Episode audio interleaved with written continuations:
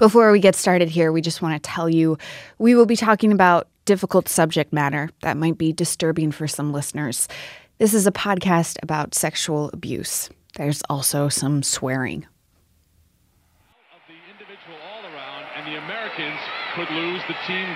It's July 23rd, 1996. I'm 11. My little sister and I are jumping on my grandma's slip covered couches, watching the Olympics. The U.S. women's gymnastics team is kicking ass. Back in 96, they'd never won team gold. They needed one last thing to win a really good score on the vault. Kerri Strug is the last to go. She's short, got a pixie haircut, and now she's the only one who can win the team gold. On her first try, Kerri Strug botches the landing, and it's right on her butt.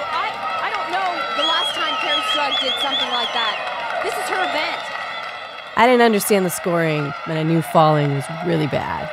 This, this is she, scary. Wait, she is limping. Kerri is hurt. Her coaches say she's got to get back out there. She's only got one more shot. Kerri walks back to the vault, limps a little, but her eyes are focused. She knows what to do. She will go when she is ready. Kerri stretches her arms all the way up, takes a couple of breaths, and then barrels towards the vault like her ankle doesn't even hurt. She sticks the landing beautifully. But as the crowd goes nuts, Kerri falls to her knees, crawls away from the vault. Kerri Strug is hurt. She is hurt badly. She winces, holds back tears. Her coaches pick Kerri up, help her walk off the competition floor. And then her score comes in. We have got to find out if she's a 9-7-1-2. She has done it. Kerri Strug has won the gold medal for the United States team. The crowd is freaking out. Kerri is not. She's clearly in a lot of pain. On that TV screen, there's a young trainer helping to hold Kerri up. I got her, I got her, I got her, he says. Pause that. That guy, that guy right there that's Larry Nassar. We didn't know then what we know now that hundreds of women and girls would come forward to accuse him of sexual abuse. Larry Nassar will go on to become one of the worst serial pedophiles in U.S. sports history. But right now, in this moment, he's a baby faced, up and coming trainer with the Olympic team. This moment will launch his career. He'll be one of the most respected doctors in Olympic gymnastics. And that's where we're going to start this story with Larry, the good guy. From Michigan Radio and NPR, I'm Lindsey Smith. And I'm Kate Wells. This is Believed. You were lucky if you had an injury where you got to go see Larry. I started seeing Larry Nassar at the age of eight, right here in my hometown of Lansing. People pain, pain, pain. Like I've been called the body whisperer. Larry gave us gifts backpacks, shirts, a water bottle. I heard words such as, You'll love him. He can fix anyone or anything. And that's how I've made my reputation is very in tune to the person's body. I remember out of the corner of my eye seeing potentially an erection. Do you ever get aroused during these exams? Do I get aroused during the exam? Yeah. I was like, okay, so we're gonna have to do that more. Nobody was protecting us. I think my parents believed him. I knew it was always gonna happen. What if no one believes me? What if everyone thinks I'm lying? Those fears go through your head the whole time. What if I'm not believed? What if I'm not believed?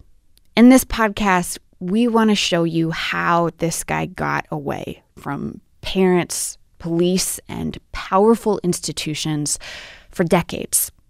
Because once you know that, you will understand how they missed it and how you might have missed it too. I've reported on the Larry Nassar case for the last couple of years, and so much of what you saw on the news was about his horrific crimes. And when you're watching this guy in shackles and an orange jumpsuit, it is really easy to forget why everybody trusted him. So, in this first episode, we are going to show you how he earned that trust. This is a training video Nassar put up on YouTube a few years ago. An activity I like to use as a strength test as well as a strengthening uh, exercise is what's called the double leg lower down test. The athlete raises their legs up towards the ceiling, and then the coach. This guy looks like your typical suburban dad. He is silly, he is friendly, he is good at his job. He is a white guy in a polo shirt with his cell phone holstered to his belt. Videos like this are why I can't stop thinking about this case. As a mom, when I think about my two sweet little girls, I just, I really hope I would be able to spot someone like Larry Nassar. But I don't know. And that's the thing, right? You are not stupid. You're an extremely good, vigilant mom. And we all think that we have these really good bullshit detectors. But I listened back to tapes of Larry Nassar before he got caught, and my bullshit detector does not go off. We're going to let you hear what I'm talking about coming up in just a minute.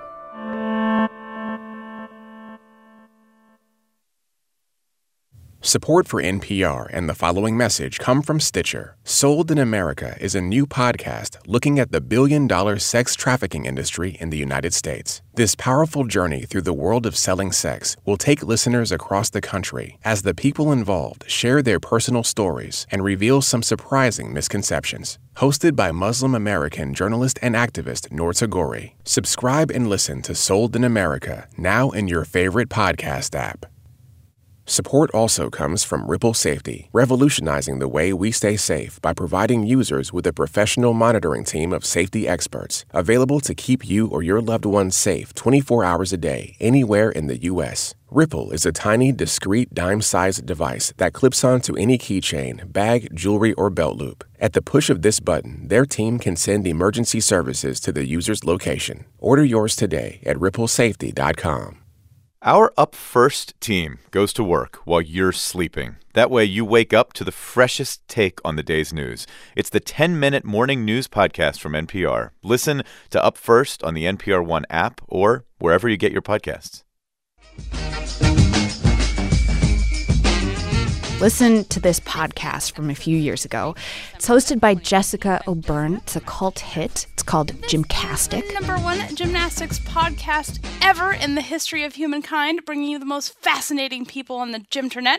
So after that 96 Olympics with Kerri Strug, Nassar goes from being a trainer with the Olympic team to its top doctor. He also becomes a professor of medicine at Michigan State University. Anybody who is anybody in gymnastics knows who this guy is. So if you could get Larry on your gymnastics podcast, that was a get, man. Um, I'm just going to tell you that I'm totally biased in this interview, completely and totally biased because I just love Larry Nassar and I don't know when he sleeps, honestly, but he's just he's great. Um, I'm gonna stop going on and on about how awesome he is because on the podcast, Jessica says that watching Larry work is like watching Inspector Gadget. He is always doing a million things at once. But Larry told Jessica he had one very simple motto: Gymnast first, gymnast first, gymnast first. Nothing, nothing, nothing gets in the way of gymnast first. Gymnast centered, their health, physical and mental. Then comes everyone else. Everything else is secondary. This attitude made Larry a unicorn because in gymnastics, even the best careers are brutal and short. By the time your kid is two, coaches are watching like hawks for something that they can mold. By age six, they know which kids have it and which ones don't. And by the time you're out of college, your body is just done, man. You are Brett Favre doing infomercials. So, for those fleeting years in between, no matter how bad you're hurt, you suck it up. But on that podcast, Larry talked about pushing back against screaming coaches and demanding parents. You have to protect your athletes. You have to let them know that we care. You have to not let them know, but let them feel it. Let them understand it. Let them breathe it. It's it's there. You know, it's not just a pat on the back. You know what I mean? It has to be sincere. Larry was the guy who saw you, who protected you. this is how he earned your trust. And, and you screw up once with one of those gymnasts, and it'll spread like wildfire. If you do something where you break their train of trust, you're done. Maybe you noticed we're calling him Larry. That's what most everyone called him coaches, patients, their parents. It tells you something about how much they trusted him. And I want you to be able to separate this guy, Larry, in your mind from the Nassar on the news because that guy in court, he doesn't have any power anymore. But when it's one on one, when it's Larry, this beloved dude, that's where his power came from. It was always just one on one. Dawn Homer called him Larry. Who did I trust to keep his eye on her? Larry. I knew Larry would not let her be hurt. Dawn first met Larry in the late 1980s. Up until the very end, she thought of Larry as family.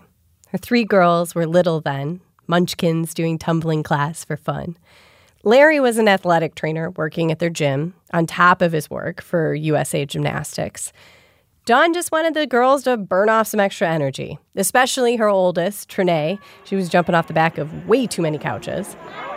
This is a home video from the early 90s. Trinea is wearing the team leotard, long sleeves, red and white stripes. Dawn would watch from the bleachers with a mix of awe and fear. And she would just give a little nod, just set her bottom lip, and off she would go. Dawn would watch Trinea launch her tiny body from the springboard into the air, arms thrusting off the vault. It was always just amazing to watch, to think that, geez, that's my little girl out there jumping around. And winning. And winning. Did you catch that? Trinea flashes her mom a smile and says, and winning. Trinea loved winning. But in gymnastics, winning means sacrifice. Her mom, Dawn, remembers the coaches hosting a big meeting at the gym. They said 100% of your children will be injured. 100%. Whether it's a sprained toe or a broken back, you're going to have everything in between. So we have a trainer that's available for the Great Lakes Gymnastics girls. So, my mind, I'm thinking, yes, we're in good shape here. If Trinea gets injured, there's somebody there to help take care of her. That somebody was Larry Nassar. He'd make you laugh while he iced down your bruises, taped up your shin splints. We talked to Trinea, too. She says he even smuggled in candy in his equipment bag. He'd walk in with his big old duffel bag, and it always smelled. Like, why not get a flippin' new duffel bag, bro? It's disgusting. But he'd walk in and you know, we'd get, you know, you'd come back and if you were sad or crying, you'd get a Skittle. One Skittle. Just one. She liked strawberry the best. And she needed Larry. They all needed Larry. Gymnastics is punishing. Spend enough hours hoisting your body up and over those wooden gymnastics bars. Eventually, the skin on your palms rips right open. It is extremely painful. You bleed. I mean, it's it's not your favorite moment, but the only way to get through the rip is to do the bars on the rip. Trinea's mom, Dawn, remembers big end of season gymnastics parties where girls had to hold out their hands, show their rips to get into the party. They were badges of glory. Glory. That's how gymnastics gets in their head. Trinea's worst injury happened the summer before sixth grade when she flung right off the upper bar, landed on her face, chin, and neck. She remembers laying still on the mat in a pool of her own blood until an ambulance came. Trinea broke her nose. She was in an arm sling and neck brace. Kids at school thought she'd been in a car accident. And through it all, who was there to help her heal? Larry. He taped my ankles, he taped my shins, he taped my wrists, he worked on my shoulder. And and it works. It actually makes you better. So, you know, I mean, you don't become the Olympic team doctor by taping ankles well. You have to be able to make these girls comfortable enough to compete and to compete well and to win, most likely. So he was like in his own weird, goofy Larry way, like magic. Larry's was the first face she saw after waking up from an emergency surgery when she was 16. She was so relieved when Larry said, You're going to be okay, kid. Trinea and Dawn watched Larry's career take off after the 96 Olympics in Atlanta, the one where he helped Kerri Strug bring home the gold. Larry brought back all kinds of gifts and mementos to give his club girls back home in Michigan. Trinea remembers worrying Larry was getting so famous he might leave her gym. Because the truth is, you could know Larry all your life, like Trinea and Dawn did, and never think of him as anything but the good guy. We're going to come back to Trinea's story in a later episode. But for now, what you have to know is that Trinea and Dawn were not alone. If your parents couldn't pay Larry Nassar, he would treat you for free. The youngest of five in a devout Catholic family, Larry taught Sunday school. Once, his family says he ran barefoot across the street in the winter to help a neighbor having a heart attack. It took decades to expose Larry Nassar, to break the good guy spell. Not that lots of women and girls didn't try. I remember just feeling embarrassed like, oh my God, I made this report.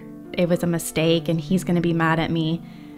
My parents are going to be mad at me. The police are going to be mad at me how Larry talks his way out of trouble with the police. That's next time on Believed. If you want to know more about this story, head to michiganradio.org slash believed. There, you can find out how that podcast host, Jessica O'Beirne, feels about her interview with Larry Nassar now and why she thinks everybody needs to hear it. If you're listening on Apple Podcasts, please leave us a review. It'll help more people find the show.